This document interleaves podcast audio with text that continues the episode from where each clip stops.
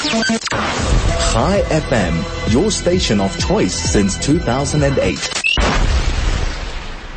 The Israel Report with Rolene Marks. Well, certainly an Israeli government just a couple of days into power and already they are stirring things up in the international world. On the line now, Rolene Marks joining us from Israel. Rolene, always a pleasure to have you on board our show. Good afternoon. Always a pleasure to be here. I think it was uh, Vladimir Lenin who said that you have some weeks where nothing happens and you have some weeks where it seems that uh, everything happens. Well, Something like that, I'm paraphrasing. Well, right now it's, it doesn't rain, it pours, isn't it? Exactly, well, exactly. And uh, uh, brace yourself because we need some umbrellas. okay, we will leave the weather report uh, to you a little later on. Right now, let's see what's going on with Ben Gvir, certainly uh, making headlines for the wrong reasons. There's, there's, now a fallout about him going to Temple Mount and it's continuing. And uh, the UN Security Council is uh, scheduled to meet on this, I think it's tomorrow, am I correct? Well, this is uh, a meeting that has been pushed by the Palestinians, specifically the Palestinian Authority, and Israel is trying to uh, prevent this meeting. They have appealed to about 15 Israeli embassies around the world. This is according to the uh, Jerusalem Post that they are trying to uh, do everything they can to stop this meeting going through. Look, it's not expected that uh, resolutions or anything will come of it. And of course, uh, you know, nothing gets the UN Security Council meeting quicker than the mention of the word Israel. Mm-hmm. You know, God forbid they should meet on other important things. But uh, what we do know is that yesterday, at the request of Palestinians, uh, China, the United Arab Emirates, uh, and various others uh, demanded an emergency public meeting of the Security Council to discuss events. And, and we've also had some other interesting uh, developments around this as well. We've had Germany, this is according to Reuters, reject uh, Ben Gvir's uh, ascending of the Temple Mount yesterday, calling it a provocation, and, and, and, Germany joins the UAE, the Saudi Arabia, the United States, uh, the European Union, France, and various others in, in condemning this. Also, very important to note, also condemning his actions uh, are the chief Sephardic rabbi of uh, Israel, as well as United Torah Judaism's uh, member of Knesset, Moshe Gafni. He says that, you know, all this does is it causes damage and has no benefit. And he says his position is that it is prohibited by halakha, Jewish law, to visit the Temple Mount. And I said this to Minister Itamar Ben Gvir in the past and today. I think it is not okay. Ascent to the Holy of Holies is prohibited. That is why the chief rabbis over the generations prohibited this and said that the punishment was uh, the act of being expelled. Now, I know that there are many listeners out there, and believe me, I've heard from many people around the world uh, sure. on various forums saying it is our right to ascend the, the, Temple Mount. Let me be very, very clear. Jews do go up the Temple Mount. Uh, mm-hmm. Uh, Jews and Christians are prohibited from outwardly or, or um, worshipping on the Temple Mount.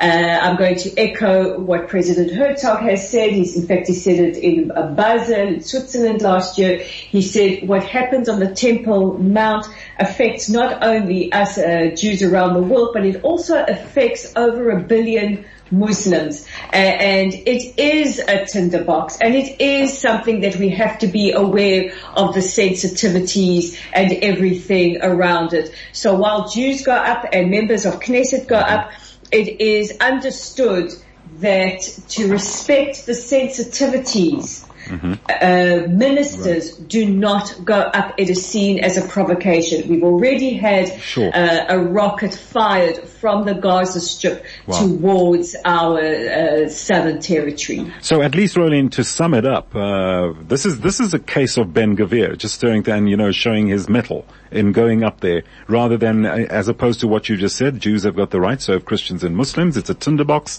Uh, there is a status quo in in existence as long as that's respected. It's solely about him. It's not really about Israel in, as a whole. It's about Gvir, Ben Gvir. About Ben Gvir. He is the new national security minister. You know, that portfolio also speaks uh, volumes. You know, he's, he's, the head of the, the police uh, effectively. The uh, police had to go on high alert yesterday, probably something they didn't appreciate as a result uh, of this. You know, his actions have bearing. Uh, it, it's all very well to try and flex your muscles and, and appeal to your voter base and say, mm-hmm. look at me, you know, uh, Hamas, nobody's going to stop me, uh, nobody will stop us. Uh, it's also another thing to threaten that you are going to burn Gaza to the ground. That is not what our army is there for. Our yeah. army uh, does everything in its power to live up to its very, very strict code of ethics. His, his words yesterday, his, the words of his uh, party yesterday, I'm sure would have sent a massive headache, not only to Netanyahu, who was forced to cancel his upcoming trip to the United Arab Emirates and, and to reassure everybody that the status quo will remain, but it probably sent a headache to everybody in the security establishment thinking, now we have to to deal uh, with this. Netanyahu is going to have to rein him in and sure. rein him in very, very quickly mm-hmm. because his actions have serious repercussions. Indeed, Rolene. Let's see how that pans out, as you say. In for a very busy week. Let's just move on now. There's a poll, uh, and it's come to the conclusion that 70% of secular Israelis worry about their future under the new government. Tell us more about this.